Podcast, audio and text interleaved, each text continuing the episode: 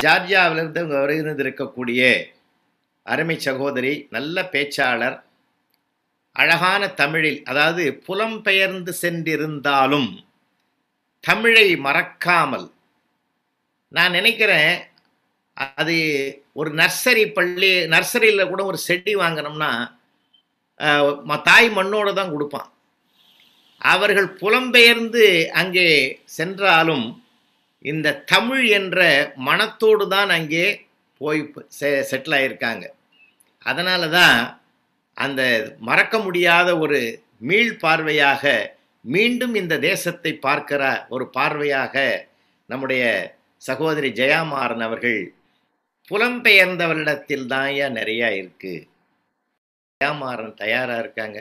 அம்மா வாங்க. உங்களுடைய கருத்துக்களை தாங்க. நன்றிங்க ஐயா.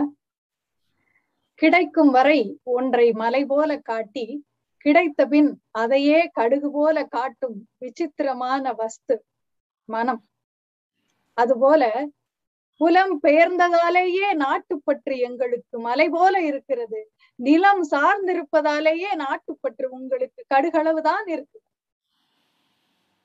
அதிகாலை யூடியூப் சேனல் நேயர்களுக்கு வணக்கம். இனிய எழுபத்தி ஐந்தாவது இந்திய விடுதலை நாள் நல்வாழ்த்துகள். பட்டிமன்ற நடுவர் மதிப்பிற்குரிய புலவர் ஐயா அவர்களுக்கும் சக பேச்சாளர்களுக்கும் இந்த நிகழ்வை தொகுத்து சிறப்புற நடத்தி கொண்டிருக்கும் நவீன் சீதாராமன் அவர்களுக்கும் என்னுடைய பணிவான வணக்கங்கள். தேசப்பற்று மிகுந்திருப்பது புலம்பெயர்ந்தவர்களிடமே அப்படின்னு தான் நான் பேச போறேன். எங்களால் தான் ஓடி சென்று உதவ முடியும். உங்களால விசாரிக்க மட்டுமே முடியும் அப்படின்னு ஐயா நீலம் மதுமையன் ஐயா சொன்னாங்க. குஜராத் பூகம்பம் சென்னை வெள்ளம் இது எல்லாத்தையும் சொன்னாங்க. இதுல எல்லாம் ஓடி சென்று உதவுவதற்கு மேல பொருள் இழப்பு உண்டு. அதை நாம மறந்துடக்கூடாது கண்ணீரை துடைக்க கை வேண்டுமானால் கையாக வேண்டுமானால் நீங்கள் இருக்கலாம். கண்ணீரை முழுமையாக நிறுத்தி மறுவாழ்வு தருவது புலம்பெயர்ந்தவர்கள் தரும் பொருளுதவிதான்.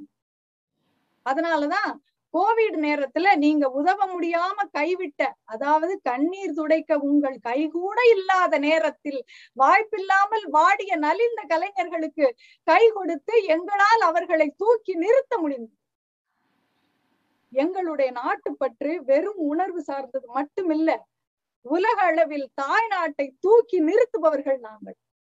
அவங்க தாமரை கொடி சொன்னாங்க ஒலிம்பிக்ஸ் வீரர்கள் வீரர்களால் நிலம் சார்ந்தவர்களுக்கு பெருமை. சரிதான். எப்படி ஒலிம்பிக்ஸுக்காக தேர்ந்தெடுத்து அனுப்பப்படுகிற விளையாட்டு வீரர்கள் இந்தியாவுக்காக விளையாடி பெருமை சார் சேர்க்கிறார்களோ அதே போலத்தான் நாங்களும் தேர்ந்தெடுத்து இங்கே அனுப்பப்பட்டோம். இந்தியர்கள் அறிவாளிகள் வம்பு தும்புக்கு போக மாட்டாங்கன்னு பேர் வாங்கி தாய் நாட்டிற்கு பெருமை சேர்த்து கொண்டிருக்கிறோம். அது நாட்டுப்பற்று இல்லையா? நாங்கள் வெறும் நிவாரணம் தருபவர்கள் அல்ல. எங்களுடைய ஒவ்வொரு சிந்தனையும் செயலும் தாய் நாட்டை பற்றியதாகவே இருக்குது. ஆயிரத்தி தொள்ளாயிரத்தி எழுபத்தி மூணுல டாக்டர் நர்மதா அமெரிக்காவுக்கு வந்தாங்க. இங்க வந்து ஹைரிஸ்க் ஆப்ஸ்டெட்ரிக்ஸ் என்று சொல்லக்கூடிய உயர் ஆபத்து மகப்பேரியல்ல மேற்படிப்பு படிச்சு முப்பது ஆண்டுகள் இங்கே மருத்துவராக பணியாற்றினாங்க. தன்னுடைய அனுபவத்துல அந்த பிரசவ காலம் பேறுகாலமான முப்பது மணி நேரத்துக்குள்ள சரியான மருத்துவம் சரியான நேரத்துல கொடுக்கப்பட்டா பேறுகால உயிரிழப்புகளை தடுக்கலாம் அப்படின்னு தெரிஞ்சுக்கிட்டு மருத்துவரான அவங்க ஒண்டர் அப்படின்னு சொல்லக்கூடிய ஒரு மென்பொருள் சாஃப்ட்வேரை தயாரிக்கிறாங்க. இந்த சாஃப்ட்வேரை பிரசவ அறையில் அந்த பிரசவிக்கும் பெண் பெண்ணுடைய உடல்நிலை மாற்றங்களை பற்றிய விவரங்களை இந்த சாஃப்ட்வேர்ல நம்ம என்டர் பண்ணிக்கிட்டே இருந்தோம்னா இது இந்த பிரச்சனை இப்ப வரப்போகுது. இதுக்கு இந்த மருந்து இந்த அளவுல கொடுக்கணும்னு அந்த சாஃப்ட்வேர் அதுக்கான தீர்வை கொடுக்கும்.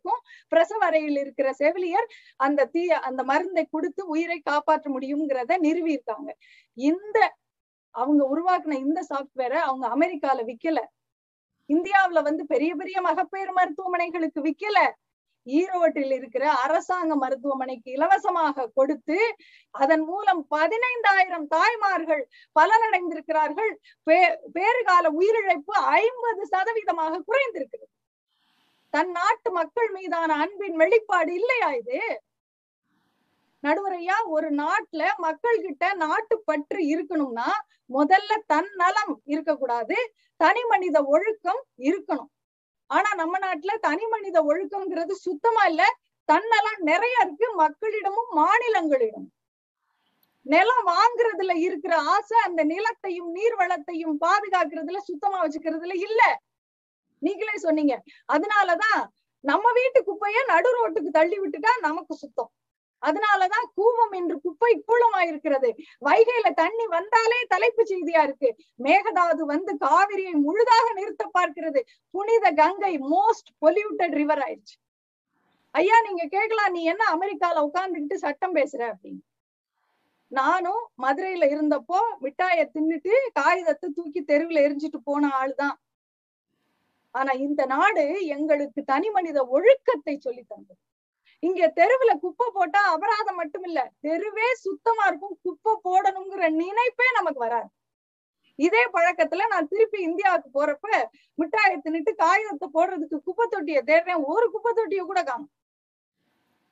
என் கூட வந்தவங்களும் சும்மா வெளியே தூக்கி போட்டுட்டு வா அப்படின்னு தான் சொல்றாங்க. ஏன் இந்த அலட்சியம்?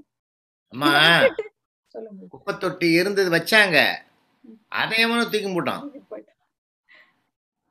இந்த அலட்சியத்தை விட்டுட்டு குப்பைய பைக்குள்ளனாலும் வச்சுக்கிட்டு வீட்டுக்கு வந்து குப்பை தொட்டியில தான் நான் போடுவேங்கிற சிறு புரட்சியை மக்கள் தொகையில் உலகில் இரண்டாவது இடத்தில் இருக்கிற நாம செஞ்சா அது நாட்டுப்பட்டு அப்துல் கலாம் அவர்கள் தேசத்தின் உயர்வுக்காக போராடினார் நான் மறுக்கவே இல்லை. எவ்வளவு காலம் அப்துல் கலாமையே காட்டிக் கொண்டிருக்க போகிறோம்? நமக்கென்று ஒரு பொறுப்பே இல்லையா? இந்த சிறு செயலை கூட செய்யாத வரையில் தூய்மை இந்தியா சிங்கார சென்னை போன்ற தி- திட்டங்களால் என்ன பயன்? அமெரிக்கா தனி மனித ஒழுக்கத்தை மட்டும் கத்து தரல. நீ இந்த சமூகத்தால் தான் வளர்ந்த இந்த சமூகத்துக்கு நீ திருப்பி தரணுங்கிற எண்ணத்தை குழந்தையிலேயே விதைக்கிறது. அமெரிக்கா என்ன சொல்லி தர்றது? நீங்க எந்த வேலைக்கு வேணாலும் போங்க எந்த தொழில் வேணாலும் செய்யுங்க. உங்க வாழ்க்கையிலையும் உங்க குடும்பத்திலையும் கவனம் செலுத்தும் போதே சமுதாய கடமைக்கான எண்ணமும் எழுச்சியும் உங்களை விட்டு அகலவே கூடாது. சாதி மத பேதம் மூட நம்பிக்கை ஆதிக்க கொடுங்கோன்மை இவற்றுக்கு எதிராக அறிவு போர் பொதுநல போர் நீங்கள் தொடுக்க வேண்டும். பட்டதாரிகளே வாங்க அப்படின்னு அறைகூவல் விடுத்தார் நம்முடைய அறிஞர் அண்ணா. எப்போ அண்ணாமலை பல்கலைக்கழக பட்டமளிப்பு விழாவில் ஆயிரத்தி தொள்ளாயிரத்தி அறுபத்தி ஏழில் பேசும்போது எத்தனை பேர் நம்முடைய இளைஞர்களை பொதுச்சேவை சேவை செய்ய விட்டோம்?